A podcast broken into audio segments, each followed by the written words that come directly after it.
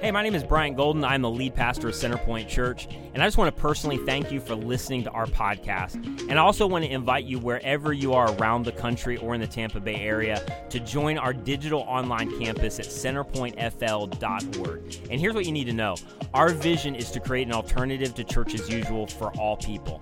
And all that means is, regardless of whether you've been a longtime follower of Jesus, you're new to faith, you're investigating faith, or you don't even know what you believe, our goal is for you to feel like you belong, even if you never believe. And so thank you again for listening, and I hope today's message encourages you and helps you.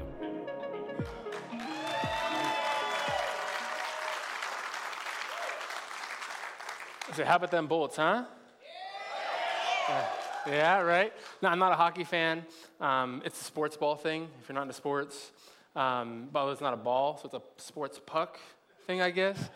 Man, it's great to live where we win a lot, right? I should say it's great to live where you win a lot, because I'm from New England, and we win a lot there too, but we don't need to go there right now. My name's Justin. I'm one of the pastors here. It's great to be here. We're continuing this series called Mastermind, because we really believe if you can begin to master your thoughts, if you can begin to control your thinking, it really can change your life. You have massive impacts on your life. The problem is so many of us, we feel like we're kind of out of control in our thinking. We feel like thinking is something that happens to us. Our thoughts are something that happen to us. Now, again, we say things like, my thoughts just got away from me. I got lost in my thoughts, right?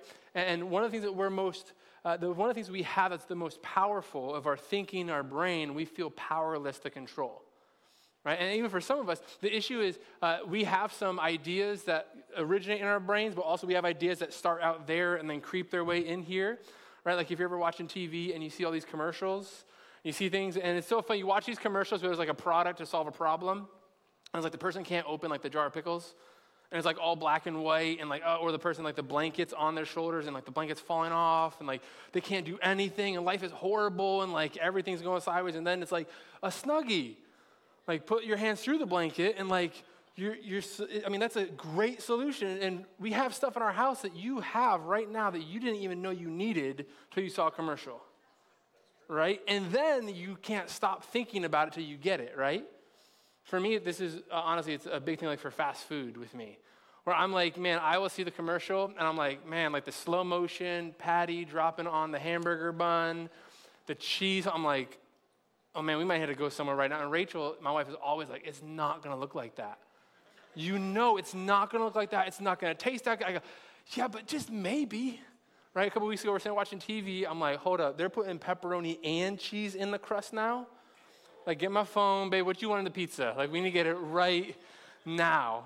And even if I don't get it right then, what happens? Again, you're probably like this, or some of you were like this with me, right? Like, it's just almost like counting down the time until you'll get it, right? You're like, okay, well, I do drive by there on my way to work.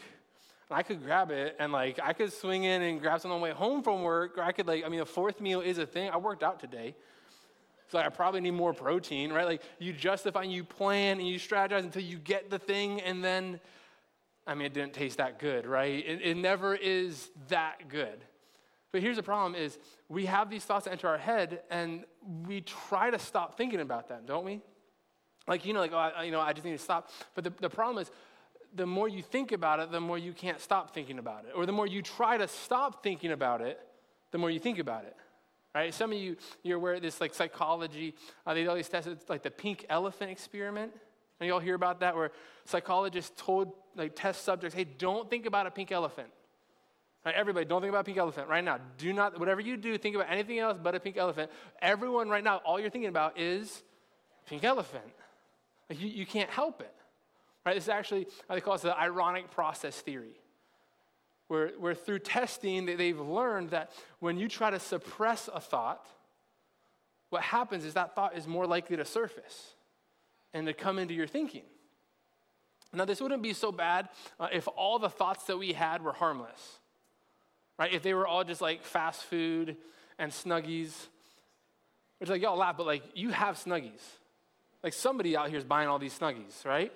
I don't want you to raise your hand because you don't want to be embarrassed, but like, again, like, we have these things, and if all the thoughts were harmless, it wouldn't be that big of a problem, but the issue is they're not all harmless, are they? Like you think about things and you get into a lot of like what if scenarios, which that's like a giveaway of like, this is probably not a great thought. Like, but you just start thinking like, well, what if I lose my job?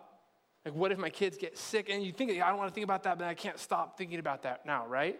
Like, what if things don't get better? What if I get close to this person and they manipulate me and hurt me like the last time? What if I can't make enough money? What if I don't meet somebody? What if we don't have kids? What, like all these different situations we get until we say, what if? Like we all have situations like that. Even right now, you're thinking about your what if situation. And here's the thing, though. You meet somebody and they give you great advice when you're worried about something. You say, I'm really worried about this. And what do they say? Just don't worry about it. Just stop thinking about it. And you're like, the thing that I'm thinking about right now, I need to stop thinking about it, but I can't stop thinking about it because I'm thinking about not thinking about it anymore. Now it's stuck in my head. I can't stop thinking about it. And then maybe you're really desperate and you come to church, right? Which church is a great place to go when you don't have a lot of answers. I mean, people come in our doors all the time. We create a space to be the safest place for any person, any kind of person imaginable. People come in all the time with their questions, with their struggles, their difficulties, and they're like, okay, fine, I'm going to try the church thing because give me one last shot, I'm just going to try it out. And we come in and we have teachings in the Bible like this where Paul says, don't worry about anything. And then Jesus is like the guy, right? Like he's like, I mean, everything is based on Jesus. And he even says, he teaches, don't worry about your life. And we're kind of stuck in this position. We're like, well, I'm not supposed to worry. Like Jesus said, like it's kind of hard to go against Jesus, right? Like he's like the guy. But what I'd say is, like these teachings are true, but if we're really honest, like they're also kind of annoying, aren't they? Right? Like yeah, even if it is true, it's still annoying. I still don't like it. It's still difficult for me to think through. And this is where we create a safe place here. It's called Starting Point. Bryant mentioned it. We're going to talk about it today. It's a safe place for you to go and explore faith. Because for so many of us, we've grown up, even if you grew up in the church, you've grown up, but your faith hasn't grown up with you. And now you have some questions. You're trying to figure out stuff like how do I deal with worrying when I'm told not to worry? Right? And Starting Point is a great time. We're going to take 4 weeks and talk through some big ideas with faith, and you can come ask questions. We're going to do it here on Sunday morning. It's going to be great. Come next month, join Starting Point. Because again, you have questions, you have struggles. Again, for some of us, it is, how am I supposed to kind of reconcile Jesus' teaching and do not worry and the worry that I have in my life? Now, let me just say real quick, like worry and fear are actually, like they can be good things. Like worry and fear it's your body's way of alerting yourself of a perceived danger, right? Or you're worried about a situation, you get fearful of a situation. It could be something you know, like an appointment, a conversation. Like worry can be a good thing. The problem is when worry, the reaction, the worry, the fear gets so big and you can't control it anymore. Right? And I'd even say what we're going to talk about today with worry and fear. I want to be really clear. Like, that's different than like clinical anxiety, right? Because worry and fear is there's a known thing. Like you're worried about, again, a meeting you got to have, a conversation you have, an appointment, whatever. Like you're worried about something. That's the thing I'm worried about. That's the thing I'm fearful of.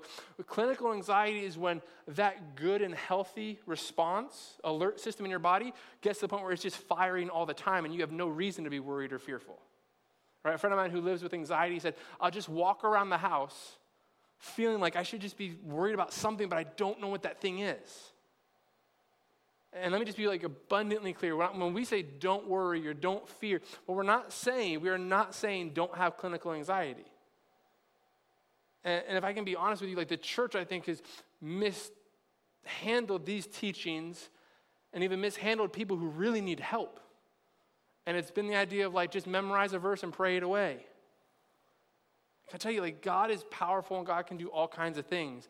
But I don't see that theology in Scripture a whole lot of just pray it away on a number of topics.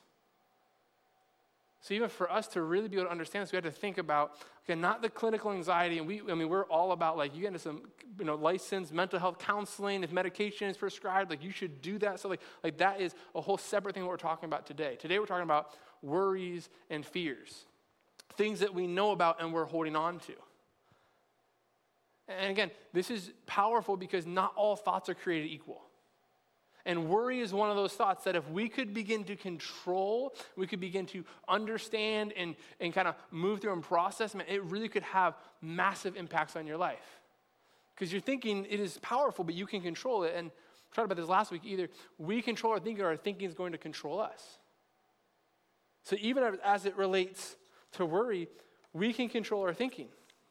We can do something. And so this is a passage I think we need to understand and look at it in a different way because I think it's been mishandled so much. So this is what Paul says. He wrote to some believers. He's talking to the church, and he's going through all these different topics. And he gets to this part in the passage, and he tells them, don't worry about anything. Which again is like, thanks, Paul. Like, I wish I would have known that when I was 14. Would have saved me a lot of time. No, the reality is like, if I could, then I would. But I'm not sure I can. And Paul goes on, he says this. He says, don't worry about anything. Instead, pray about everything. Tell God what you need and thank him for what he's done. Now, for some of you, you're like, yeah, that's exactly what I expect a pastor to say. Right? Like, don't be worried about it, just pray. But I think we have to step back and look at how we view prayer and what we think about prayer. Because for most of us, myself included, a lot of our prayers are just like the recited, rehearsed, memorized prayers, right? Like, you're about to eat dinner, everyone sits down at the table, and then it's when my kids, like, it's hard, like, and just, like, real life for me, I'm like, I want to, like, pray with my kids a lot, but I also don't want it to be so, like a formula or structure, so, like, some meals, like, who's going to pray? Like, we're just not going to pray for dinner, okay? Just eat your food. Then I'm always like, who wants to pray? Nobody wants to pray. It's always Dad. Well, my wife will pray, too, but, like, it's always like, well, Dad, we want you to pray. Like, okay. We sit down, we pray for dinner, right? Dear Lord, thank you for this food. Help us be good to our bodies. In Jesus' name, amen. Doesn't matter about the food. Doesn't matter about you being good to your body. But Jesus surely is going to make the food good to your body, right?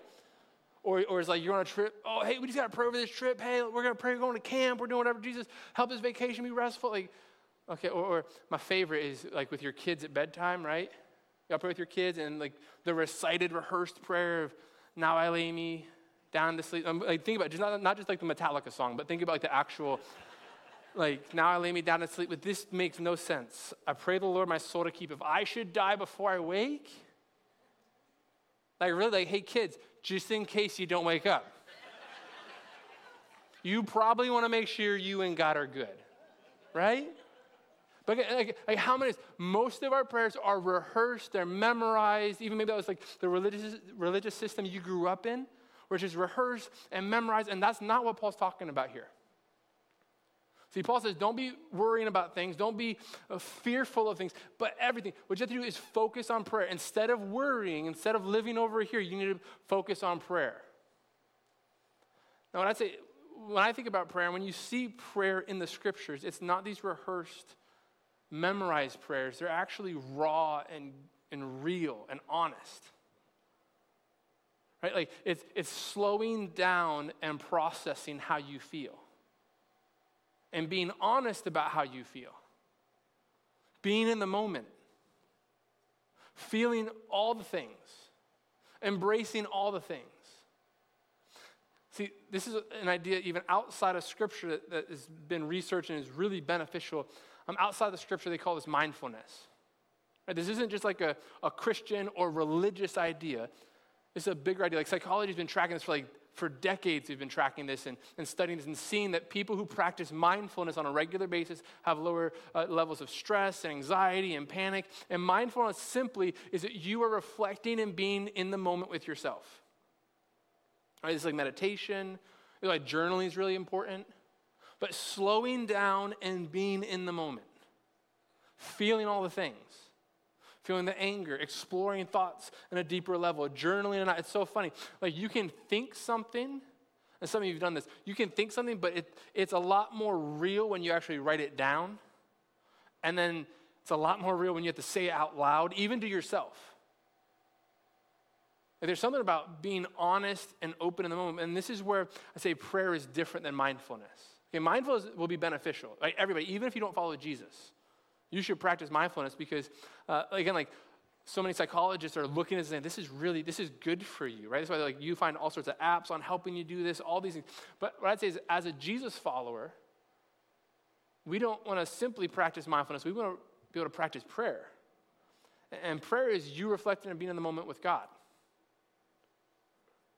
Again, you slow down enough to feel all the feelings, to embrace what's happened. Maybe it's a traumatic thing. Maybe it's a situation right now. And to talk to God and reflect in the moment and sit there for a minute. And this is the problem. We don't really like sitting in the moment, do we?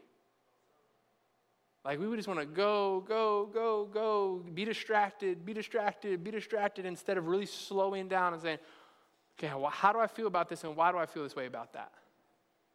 And Jesus even took it one step further, where Jesus, he's teaching his followers how to pray, his best friends, like, Jesus, how are we supposed to pray? Because you view things so different than all these religious teachers, and we have all this religious teaching, and you're different, and your way is better, so help us. Like, how can we do things like you? And Jesus said, this is how you should pray, and he's not giving them a memorized prayer. He's saying, these are the kinds of things you should pray for. But he starts all of it by saying, our Father in heaven. See, Jesus put a relational component to prayer for us. But again, the problem is, and even where we can see that, like Paul is writing of, don't be anxious, but pray about everything. It seems so insufficient because we're like, well, but my prayers don't really work. My prayers aren't really that helpful. Again, because my prayers are a lot of like just in case prayers. And even for some of us, man, you don't even follow Jesus. You're not even sure about all this religious stuff, but you've said just in case prayers. Like the times where someone's sick, and you're just like, God, I don't even know if you're there. But God, if you're there, can you do this thing? You're in a relationship and things are going sideways, and you're like, man, this is not how I envisioned things to be. And God, if you're there, just in case. I think this is the issue, though, is for so many of us, we have prayers like that, and we hope and we expect God to do something, and what happens if God doesn't? And we get angry at God.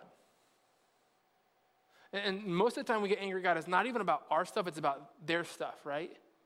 Like, God, I know I messed up. God, I know I'm broken. I know we live in a broken world. Like, I get it. I kind of deserve this in a way. Maybe even you would reason.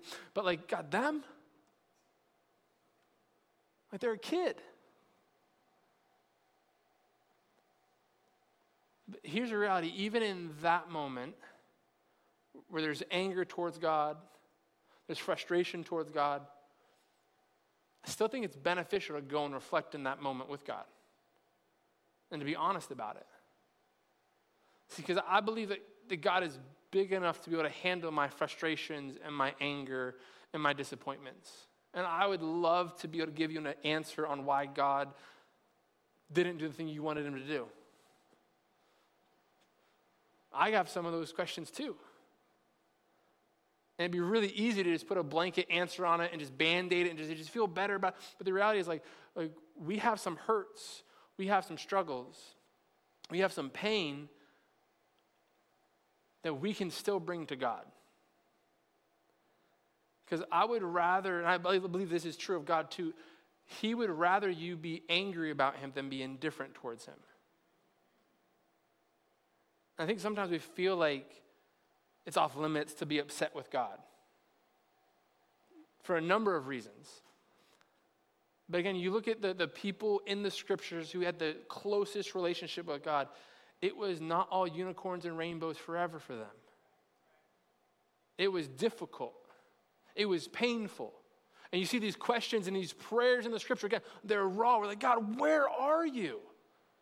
Like, God, you promised these things that I'm doing everything right, and then all these people over here don't even follow you. They're doing better than me. God, like, what gives? You see people praying prayers like, God, I know you promised me heaven, but this feels like hell. And that makes us really uncomfortable, right? Because I don't think it makes God uncomfortable.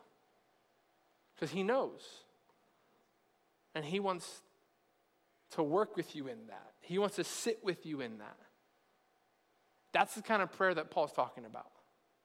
Say, don't be worried about things. Don't worry about things. Don't be fearful of things.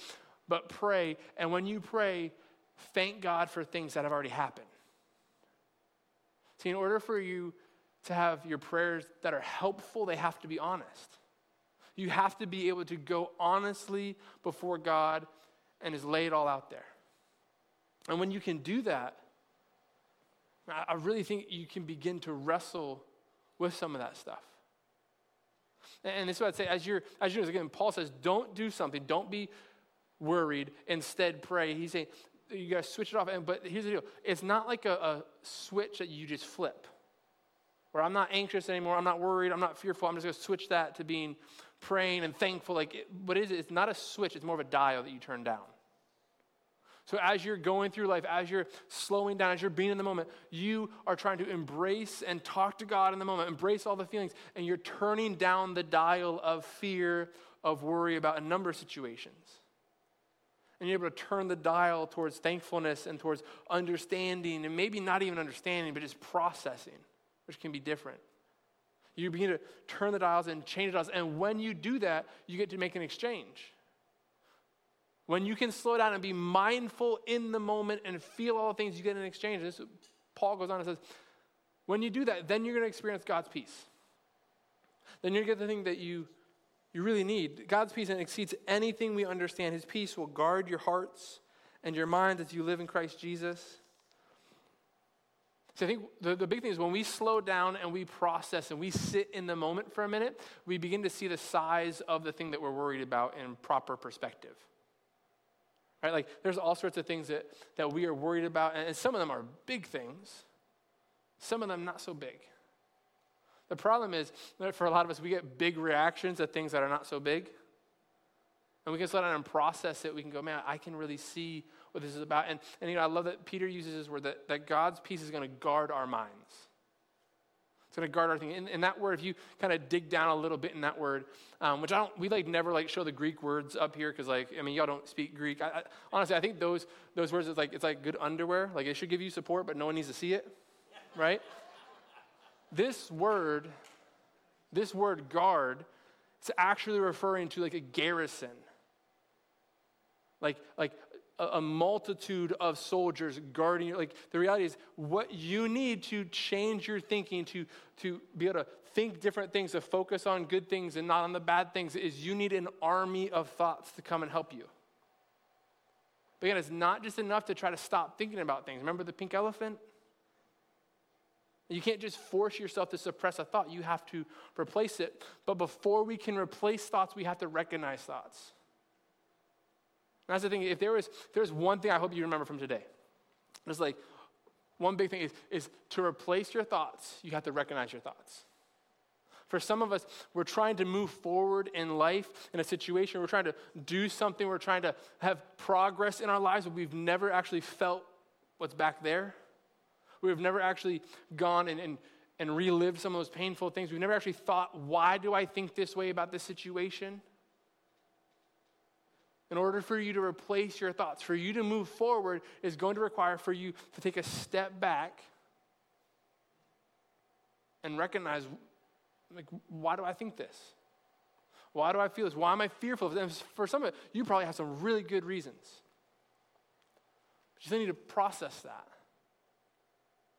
So then Paul goes on and he says, okay, so you're not going to worry about things. You're going to pray about things. You're going to focus on what is, not just what if, right? What if, I can make all sorts of realities based on what if. Things I'm fearful of, all those things. But focus on what is. And he says, these are things you should focus on.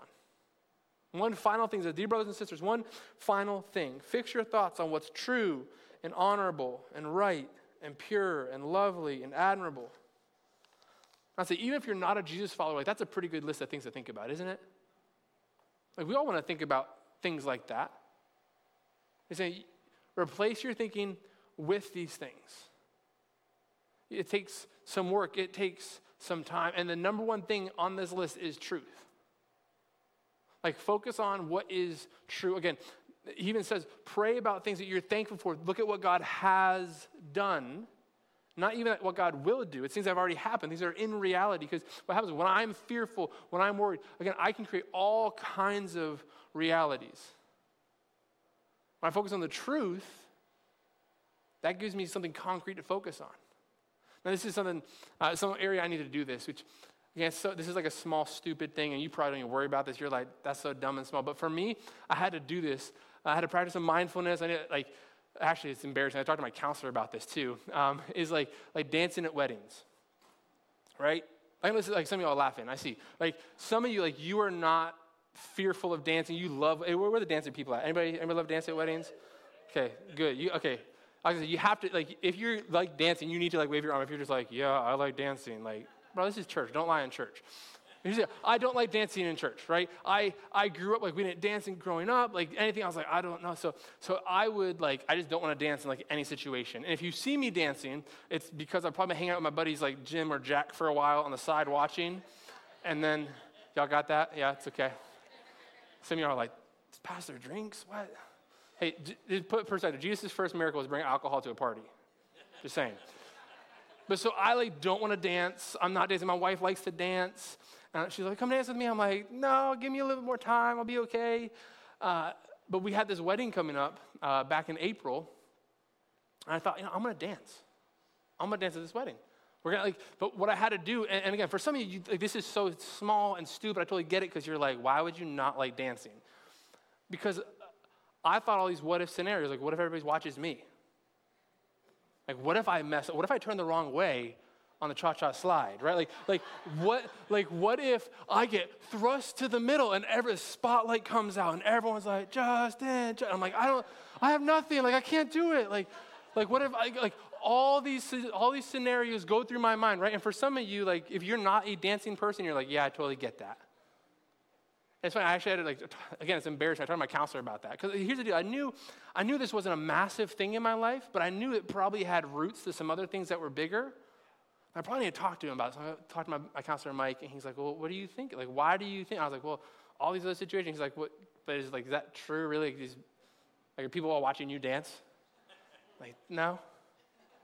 Are you going to get thrown in the middle? Like, no. Like, what's the worst case scenario? Like, someone's like, you have a good time with your wife? Like, I'm like, yeah, you know what? That's true. I get it. So what I had to do is we had this wedding coming up in April. I had to literally, like, think about this and prepare my mind and literally rewire, retrace my thinking on that topic. So think, I'm going to dance at this wedding. It's going to be fun. No one's going to be watching me. I'm going to dance at this wedding. It's going to be fun. No one's going to be watching me. I'm going to dance at this wedding. It's going to be fun. No one's going to be watching me. And even we get up there, it's like, everybody come on the dance floor. I'm like, all right, this is a moment of truth. And I go out there, and I'm like dancing. I was horrible, right? Hopefully nobody was watching. I don't think anyone's watching. But I'm just like, I'm out there with my wife. And for me, that one moment represented months of trying to reconfigure my thinking about that topic. And it took so much practice about something so small and insignificant as dancing. But what I know about you is you join me in this, that we have some really big things in our life. Like, we got some big, scary things going on. You got the big what-if scenario. You know, for us and our family right now, we have a family member that we're just trying to figure out stuff. Like, medically, there's something just not right, and we don't know what it is. And, like, thankfully, doctors have, like, ruled out a bunch of, like, big stuff, but it's still, like, how come you don't have any answers, right? Like, then they're getting blood work, and they're going to see specialists after another specialist and appointments, and, like, it's pretty scary for us. And I have to rewire, reconfigure my brain in that area, too. For some of you, it's an income thing, it's a job thing, it's a relationship thing. And this is what I think is so crazy is Paul is talking about changing our thinking, right? Like, stop worrying, pray about stuff, be present in the moment, and then replace it with these thoughts. And this is where I love how, like, the scriptures and the teachings of God really intersect with so much science. Like, they're not in conflict with each other. But, like, psychology backs up so much of what Paul's talking about here. Like, mindfulness, again, like, for decades, psychologists have been looking at and studying, like, mindfulness-based stress reduction, and they're seeing, like, these benefits of slowing down, being in the present, in the moment, feeling things. Even the idea of rewiring your thinking, like, literally your brain works to be as efficient as possible. Right? And I was fearful of dancing, so whenever I got in situations I had to dance or had the option to dance, I'd be fearful because my brain literally wired those two connections together. It says dancing's bad, dancing's something to be afraid of. Right? Like, you may have even heard the term, like, cells that fire together, wire together. Right? Like, your brain wants to work as easy as possible, and that's why when you have your spouse act a certain way, you react without even thinking about it. So when you get in line, you pull your phone out and you go to whatever, you don't even think about it. Because you have these habits, these patterns, these examples, these experiences in your life that you just naturally react to. And here's the reality. All of us have those in our brains. And what Paul is saying is, in this passage is you can replace those.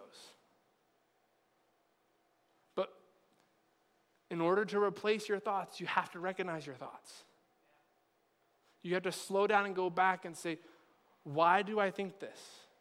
Why am I this way? Like, what's the thought behind the thought? It might sound crazy, but again, like, we can control our thinking, or our thinking is going to control us. So would you rather live a life that's controlled by your worries and your fears, and when you're all over the place and you're living in all these alternate realities, or you want to focus on what's true and something that's concrete, something you can go back to? You apply this to relationships, to work situations. Take a step back and slow down, be in the moment, feel what you feel. Again, part of the problem for so many of us is we've kind of gotten to a place where we don't really feel a whole lot. Maybe you were told to suppress it. Maybe you were told just don't worry about it, whatever it may be. You're like, man, I'm not at the place where I'm really doing that anymore. Slow down. Be in the moment. There's something that came to me a couple weeks ago. We're at this conference, and we're talking about all the different stuff, and they're playing this music, and there's all things, and they said, I'm not like an overly emotional person, but like music gets me, like worship music gets me like every time. I don't know why. Actually, I do know why. We'll talk about that another time. But as I'm thinking about this, and they're talking about the weights that you're carrying, I'm realizing this, I told you like this family member, the situation, I realized like this is a massive weight I'm carrying right now. And the reality is when I'm carrying something that is too big for me, eventually it's going to crush me. And it's going to crush the people around me. And it's going to crush the things around me. And some of you have been there where you have something you're worried about, something you're fearful of, and you're holding on to it, and it's too big for you, and it has crushed things around you, even unintentionally. Like there's relationships, there's situations, things that you were said, that you said to them or they said to you, like there's things that crushed because you're carrying something you were not designed to carry. Again, fear and worry can be a good, healthy reaction. But for so many of us, like it's not a good, healthy reaction. It's unhealthy. It's a point where we can't control it. And we get stuck down all these rabbit holes of what if and what if and what if, and we're living so far from reality. God knows about those things, and actually God comes to us with those things. Peter, one of Jesus' best friends, he saw Jesus do all the kinds of things, and this is what I love about Peter is he messed up so much, but what you see time and time again is that Jesus went all the way to Peter every time to make things better. You don't ever see Jesus like, well, when you feel bad enough, you can come in and we'll be okay. When you could admit what you did, then we'll be okay. No, he always went all the way to Peter, and he always went and reminded Peter, Peter, I love you. I know who you are. I love you. I know who you are. And Peter wrote this to the early churches. They're going through struggles, and they're going through difficulties. He wrote this verse, which again, if we just breeze by it, we lose all the power. But he says, guys, you got to cast your cares on him because he cares for you. Like simply, like things that you're worried about, like give them to Jesus. And Peter is thinking of time and time again, the things that I was anxious about, the things that I was working, the things I was worried about, all the situation, like they're too much for me. I remember Jesus repeatedly coming all the way in my direction, showing me love and grace, even though I didn't deserve it, even though I just messed up so bad. Jesus always coming to me, and I gave it to Jesus because he cares for me. Some of us stop bringing our cares, our worries to Jesus because we have a version of Jesus in our minds that he does not care for us. That he just has this impossible standard that we can't ever measure up to. And this is reality. Like he has a standard we can't measure up to, but he came 100% of the way to us because he loves us. And why in the world would Jesus come all the way to literally sacrifice his life for us if he doesn't care for us? And why do I have to carry around the worries that I have now when Jesus said, give them to me? This word for cares, when he says cast your cares on Jesus, that word and the root of that word, it's being divided, it's being split apart, it's being broken off. And isn't that the reality? When you are worried about things, when you're fearful of things, you have your attention, your focus, your heart, your mind broken off in so many directions. I think Jesus wants us to be able to come and be with him and to be whole and be unified, even in the midst of something that we're fearful of, even in the midst of a big worry. We can still go back to God and go, I'm not going to get stuck in the what if of life. I'm going to focus on what is. And even if I don't feel it right now, even if I don't even believe that right now, I'm going to do some work and discipline myself to focus on that.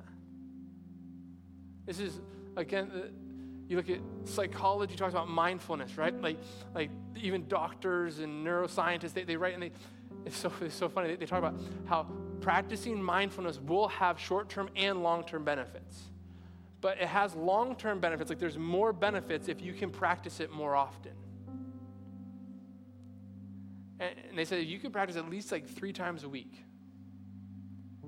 Which again, it's so funny because you look through scriptures and pretty regularly it talks about in the morning I come and I put myself before the Lord. Like every day I'm constantly, like if I'm up or I'm down, like constantly going and bringing your things before God. And this is what I would encourage you to do. Like doesn't matter if you follow Jesus, doesn't matter if you're brand new to this, doesn't, like what I would encourage you to do is, would you, it sounds so funny, like don't pass on this, right? But would you set an alarm in your phone? Like set an alarm in your phone. You can even do it right now. A couple times this week. Just to practice mindfulness. Practice being in the moment. If you don't follow Jesus, you want to do it like a meditation thing, go for it. It's still going to benefit you. But if you are a Jesus follower, I mean, even if you're not a Jesus follower, I'd say, don't just be in the moment with yourself. Be in the moment with God. And talk to him. And ask questions. Even if the questions are, God, I have no idea, why would you ever allow this to happen? Because I really believe that,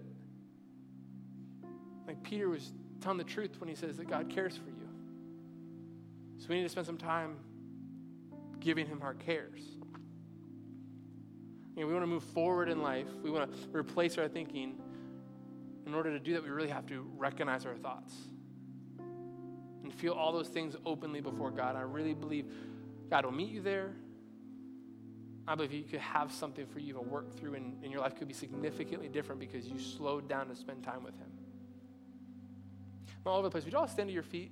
I want to end praying for us, and I want to ask you to do something, because, again, I think physical things are powerful because it helps us just, like, kind of really have clarity. Would you put your hands, your palms out like this, all over? And this for you, I don't know what it is, and maybe you don't have anything right now in your mind, but I think a lot of us, man, we have something on our mind where, like, this is the worry, this is the thing, like, this is the fear I have. Like, would you just, in your mind, just hold that out to God? I want to pray for us. God, thank you for God caring for us. God, I think about the people in this room, and God, there are so many things that we could be worried about. God, I think about relationships. I think about adult children that, God, they're making some choices that their parents love them so much, but they just know that decision is going to have some impact on them. God, I think about God, the worries of health concerns for people. God, trying to figure things out. God, I think about people in life right now wondering, what if everyone finds out about me? God, what if I don't meet somebody? Or what if we can't get pregnant? Or what, like, God, there's so many worries that we have, and we want to hold this up to you, believing that you care for us.